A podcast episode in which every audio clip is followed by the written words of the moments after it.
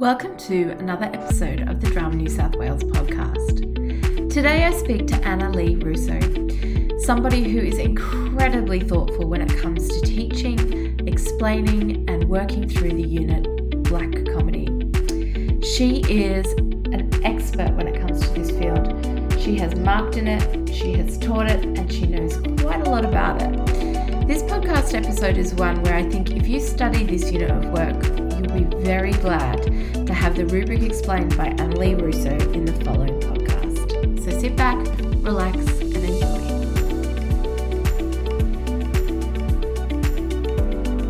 Annalie Russo is currently the head of drama at Loreto Normanhurst. She went into teaching as a mature age student after studying a Bachelor of Law and a Bachelor of Creative Arts, majoring in theatre performance at Wollongong University. She has worked as an actor, spending a considerable amount of time touring with theatre in education companies. Seeing the power of theatre to educate and engage young people eventually called her to the classroom. And in 2010, Annalie received an Outstanding Education Graduate Award from the Australian College of Educators on completion of her Diploma of Education at UNSW. She proudly volunteered as a committee member of Drama New South Wales for three years and has marked all areas of the HSC drama exam. Annalie enjoys marking the written paper as it gives her an insight into the amazing work that is happening in drama classrooms across the state. Thank you for joining us today, Annalie. My pleasure. Thank you for having me. No worries. So I'm just going to start by reading out the rubric because it's not a very long one. The rubric for Black Comedy says this This topic explores theoretically and experientially modern comic plays from different countries that deal with what is often uncomfortable or suppressed. Students must investigate the nature of comedy and use of humour to confront an audience with human experiences of pain, loss, the controversial, or the taboo. In particular, by engaging with the forms, styles, techniques, and conventions of the plays, students assess how audiences are affected and whether laughter provides a cathartic experience in this style of theatre. So, what do you think are the main things that are really important to consider from this rubric? It's lots of different uh, words and phrases about comedy in there, um, but what do you think really stands out as what we need to focus in on? Well, I think from the get go, you know, the first sentence talks about comic plays from different countries that deal with what is uncomfortable or suppressed. And straight away, students need to recognize that that's, that's often the first convention I pull apart with students. These plays will always deal with, we can always expect that they're going to deal with uncomfortable things that we don't want to talk about in a comic way. So, understanding that from the get go is really important. I think what's also important is the next phrase that talks about the nature of comedy and the use of humor to confront an audience. I do think it's important to pull apart the nature of comedy, and I might go into that in a minute, but basically understanding what it is that makes us as human beings laugh. Why do we laugh? And then then understanding the use of humor to confront an audience with these painful things is why is humor and laughter a useful tool in order to confront and deal with these painful experiences. The playwrights have made a deliberate choice to use this form of theatre, to use comedy as a tool in order to get these messages across. So it's important to unpack that, and I'll get into that a bit later. Um, obviously, then the next bit pain, loss, the controversial taboo. I think it's really um, useful for students to after they've read the plays, I usually introduce the rubric after I've read the plays, is to go through the plays then and think about what are the painful experiences in these plays, what's controversial, what's taboo, and actually differentiate. Mm. Um, so if you get a question about the controversial, making sure your examples or the moments you choose from the play are controversial versus something that's taboo, things as a society we shun away from and don't want to talk about. So understanding the differences between those. Mm. Then understanding the form, styles, techniques, and conventions, like you're studying Australian drama as well. It's important you understand those and why the playwrights have picked uh, or made choices with those things. So asking yourself, for example, with Martin McDonagh's play with Lieutenant of Inishmore, in terms of form, why has he chosen to structure this play as this unrelenting series of events with no interval that just builds upon the gore, guts, and violence, and it builds to this crescendo at the end? Or why does LaBute in the shape of things structure his play as this series of vignettes where Adam is continually shaped. In terms of style, why is Labute using realism? What effect does that have on us as an audience? Why does Wilding and October use satire? Why does Pinter draw on those absurdist techniques? It's important you understand that and why the playwright has chosen to make those choices, and then how it impacts the staging and then impact on the audience. Um, how audiences are affected, I think that part of the rubric's important. And you know, as drama teachers and drama students, that the audience is the most important person, or you know, plural people. but um, without an audience, there's no theatre. And I sort of ask students to think about what's their, when we talk about how audiences are affected, what's their first instinctual response to watch their, what they're watching on stage? And then later, and I think this is one of the beauty beauties of black comedy is after you've had that instinctual response, whether you laugh, you cry, you turn away, what's the cognitive response that happens later? What are you left thinking about? What are you questioning? And then, of course, there's the C word at the end of the rubric. There's cathartic, the catharsis. And I think just as important as the word catharsis is a word that is just comes before it. It says whether laughter provides a cathartic experience, and I think um, it's it's important to recognise that the playwrights don't always provide a cathartic experience for their audiences in this play, and I mean, of course, that's subjective. Audience members will have different experiences, but I think students need to think about why Labute denies a catharsis mm. at the end of the shape of things. Why does he leave them in that torturous pain there with Adam sitting in the room?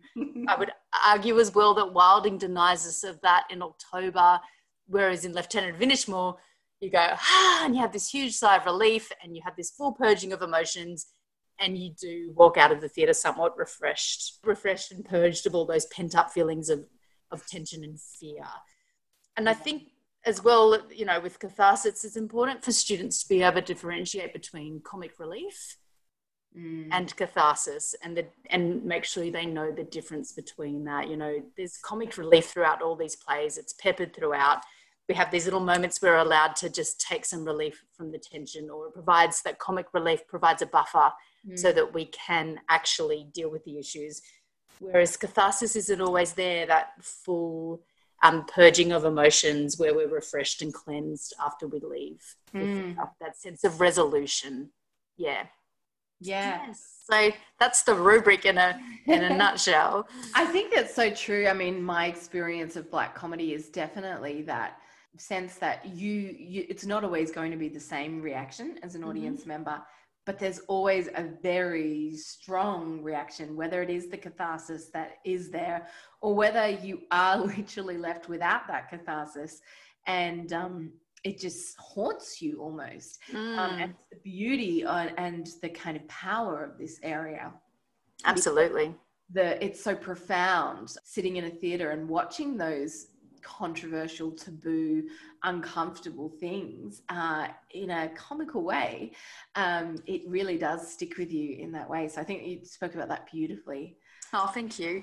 um, so the rubric talks about investigating the nature of comedy and humor. Mm-hmm. Uh, do you do that in a wider context first of all, and then come to the plays, or do you just start off by going straight to the plays?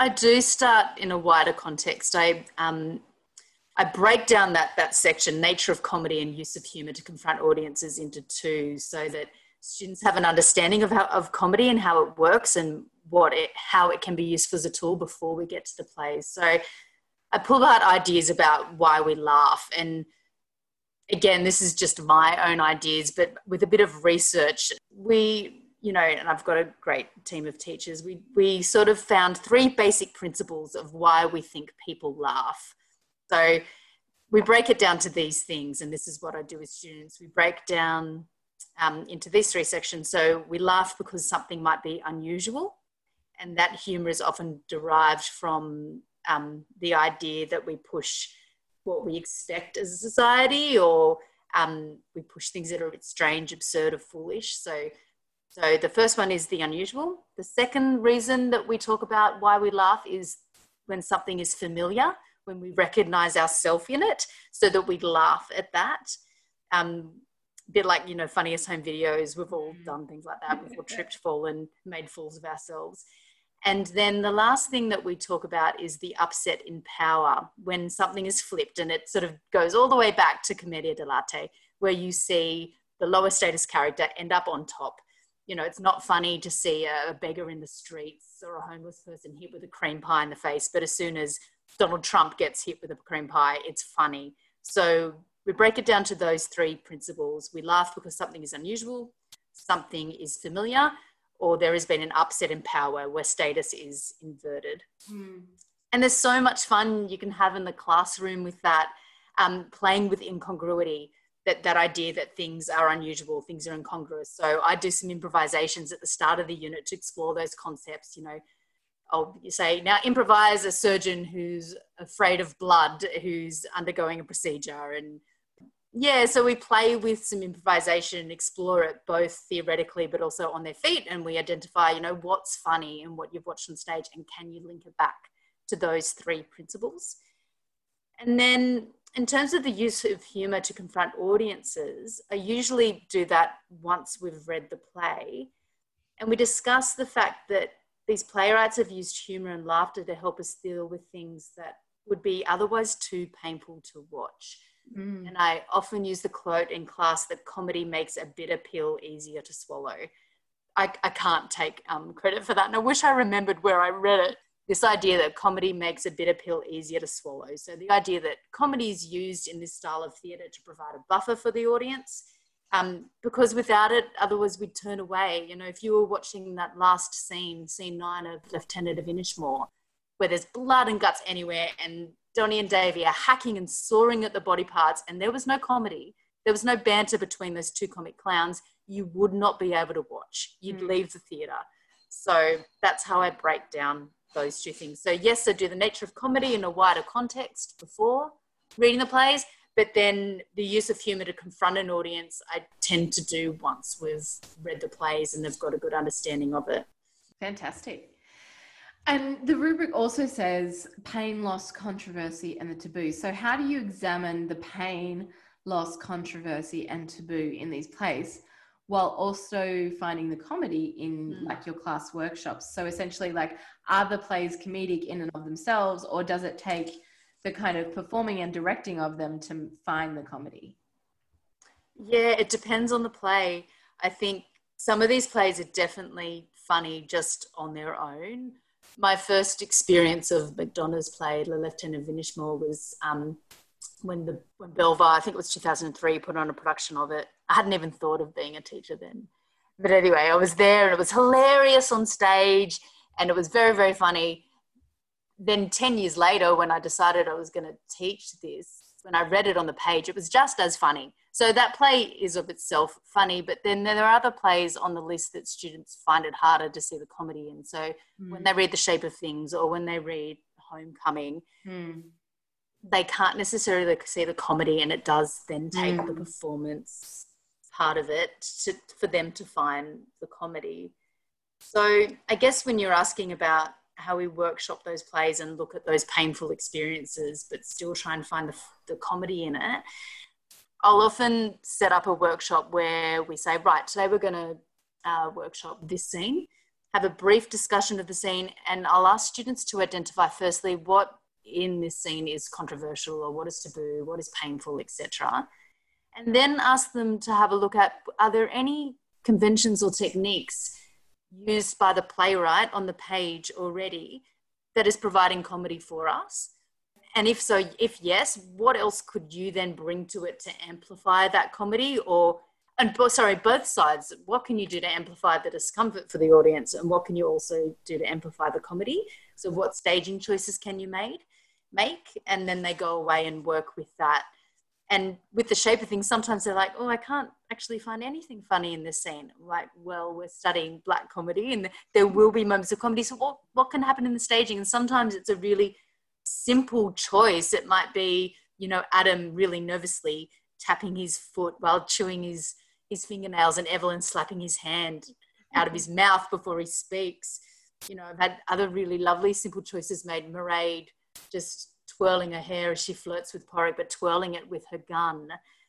Then I've had, you know, big elaborate staging choices made where students have the floor covered in blood and Donny and Davey look at each other and fall back and make snow angels in the blood. so they can be some really simple choices. And I think students should remember that. They don't have to be these big staging choices. It might yeah. be just a moment where an actor paused and in mm. that pause there was a glance yeah. that can create comedy or they can be big elaborate staging choices as well and often those simple choices i think as well uh, the ones that are really you know we often think the big elaborate ones are the ones that we need but those little simple ones are really easy for you to draw upon in your in your writing as well because mm. they're vivid they're there you made them as an actor or a director or you saw somebody else make them as an audience member and they don't require a huge paragraph to kind of explain what you're talking about. You can just beautifully refer to that scene and that pause or that moment or the gun twirling in the hair or whatever.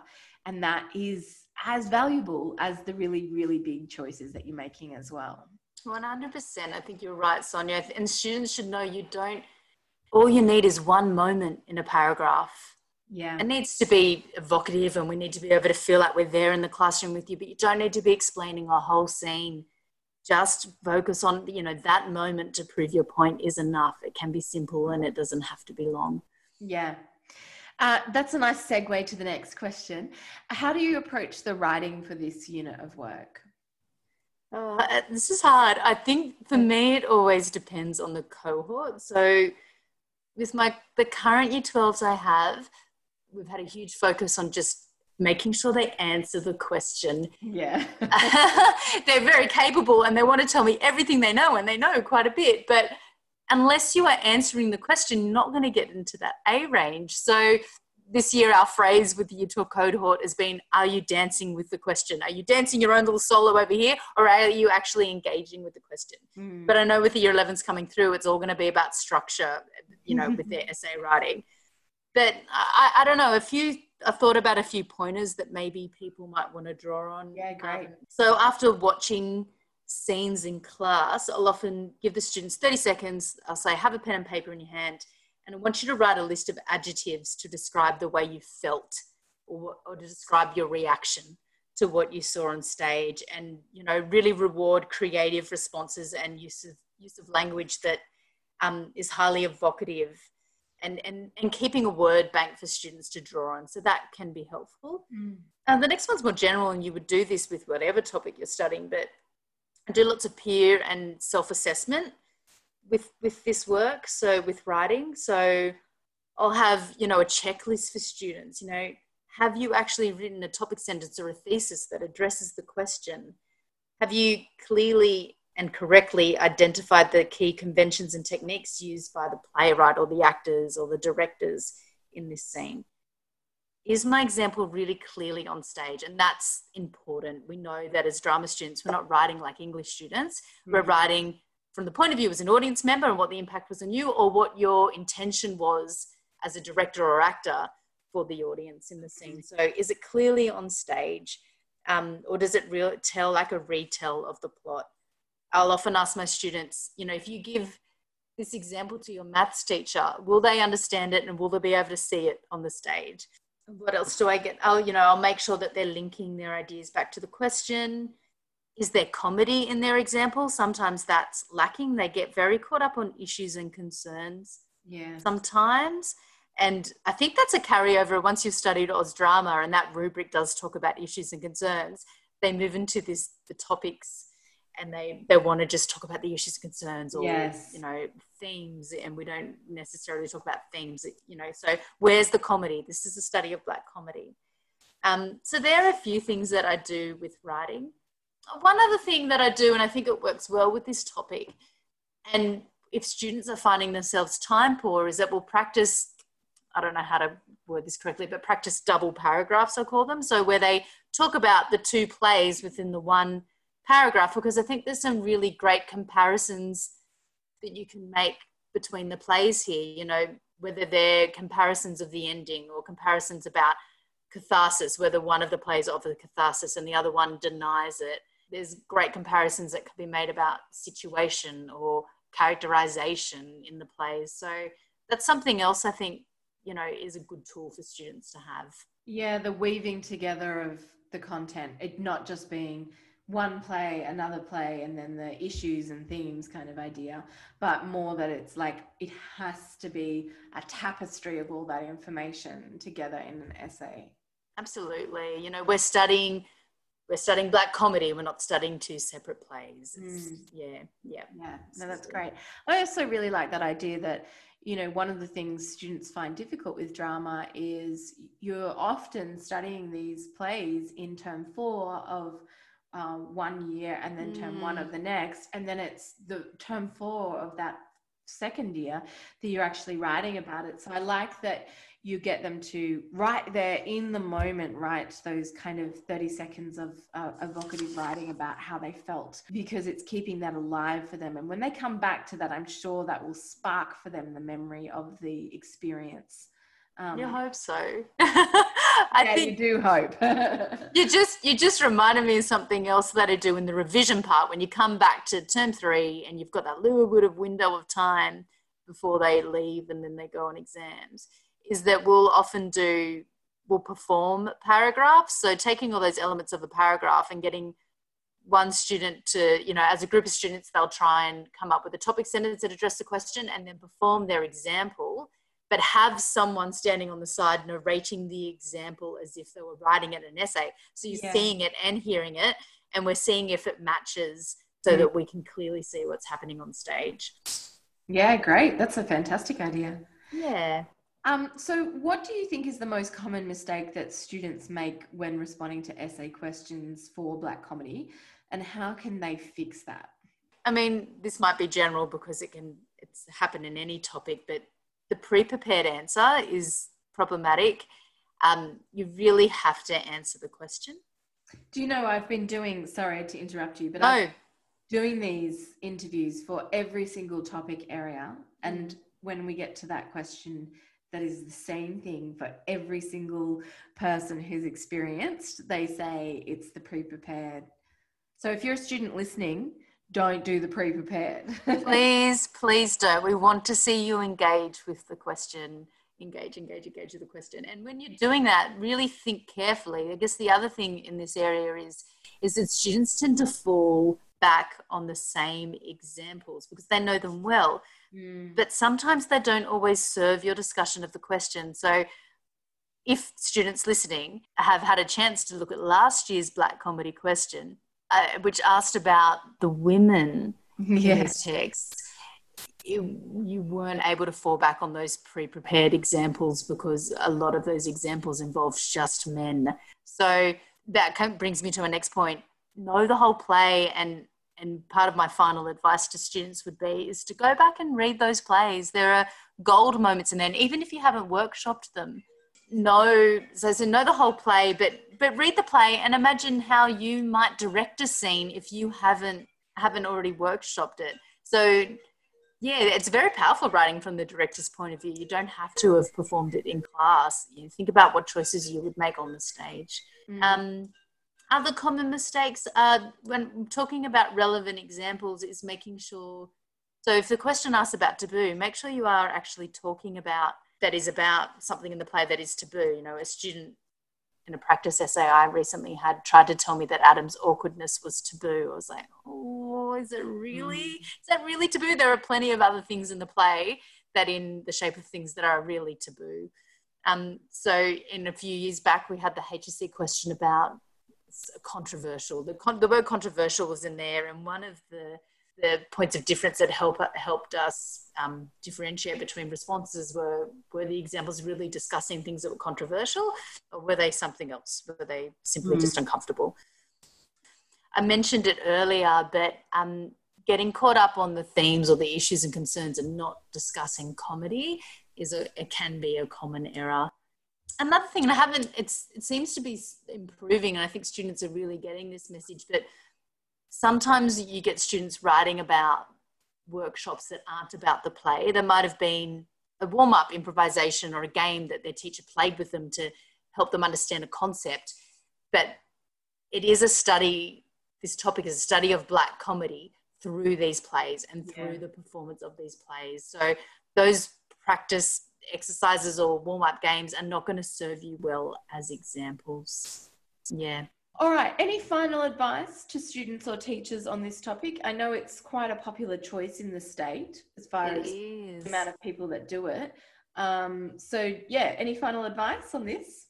Um, I mentioned earlier, read the plays again and enjoy reading them. They're great texts, all four of them. They're they're very very different.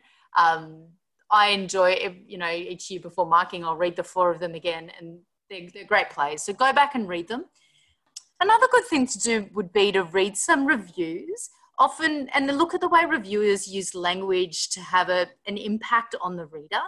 So, and I think it's really helpful as well to go back and look at reviews from when the play was first performed. How was this play originally received versus maybe how you're um, receiving it now can, can be interesting to look at. I think the early reviews of Lieutenant of Inishmore, when it was first performed, to talk about sick buckets for audience members in the front row. I mean, that's so evocative because you, you know, straight away you get a sense of what this play is like.